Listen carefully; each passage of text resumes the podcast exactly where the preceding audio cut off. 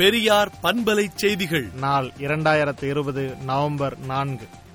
Corona பாதிப்பு குறைந்துவிட்டது என்று கருதி யாரும் அலட்சியமாக இருக்க வேண்டாம் எனவும் அடுத்து வரும் குளிர்காலத்தில் கிருமிகள் தாக்கம் அபாயம் உண்டு என்பதால் கல்வி நிறுவனங்களை இத்தகைய சூழலில் திறக்க வேண்டாம் என்று தமிழ்நாடு அரசுக்கு திராவிடர் கழக தலைவர் ஆசிரியர் கி. வீரமணி அறிக்கை விடுத்துள்ளார்.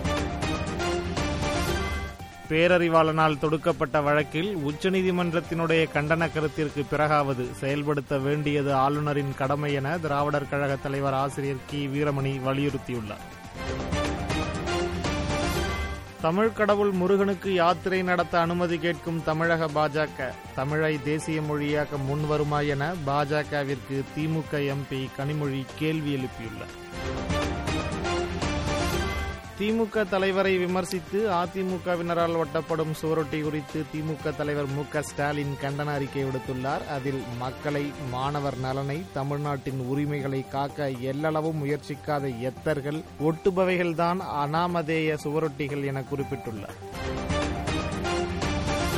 தமிழ் வழி இடஒதுக்கீட்டை முறைப்படுத்தும் வரை குரூப் ஒன் தேர்வு நடைமுறைக்கு ஏன் இடைக்கால தடை விதிக்கக்கூடாது என டிஎன்பிஎஸ்சிக்கு உயர்நீதிமன்ற மதுரை கிளை கேள்வி எழுப்பியுள்ளது. இலங்கை மற்றும் அதனை ஒட்டியுள்ள தென்மேற்கு வங்கக்கடல் பகுதியில் நிலவும் வளிமண்டல மேலடுக்கு சுழற்சி காரணமாக அடுத்த மூன்று நாட்கள் தமிழகத்தில் மழை தொடரும் என வானிலை ஆய்வு மையம் தெரிவித்துள்ளது.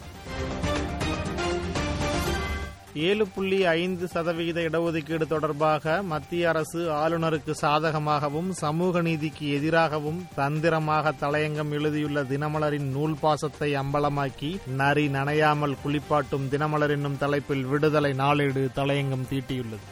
விடுதலை நாளேட்டை விடுதலை நாட்டியின் இணையதளத்தில் படியுங்கள். பெரியார் பண்பலை செய்திகளை நாள்தோறும் உங்கள் செல்பேசியிலேயே கேட்பதற்கு எட்டு ஒன்று இரண்டு நான்கு ஒன்று ஐந்து இரண்டு இரண்டு இரண்டு இரண்டு என்ற எண்ணுக்கு பெரியார் எஃப் நியூஸ் என்று வாட்ஸ்அப் மூலம் செய்தி அனுப்புங்கள்.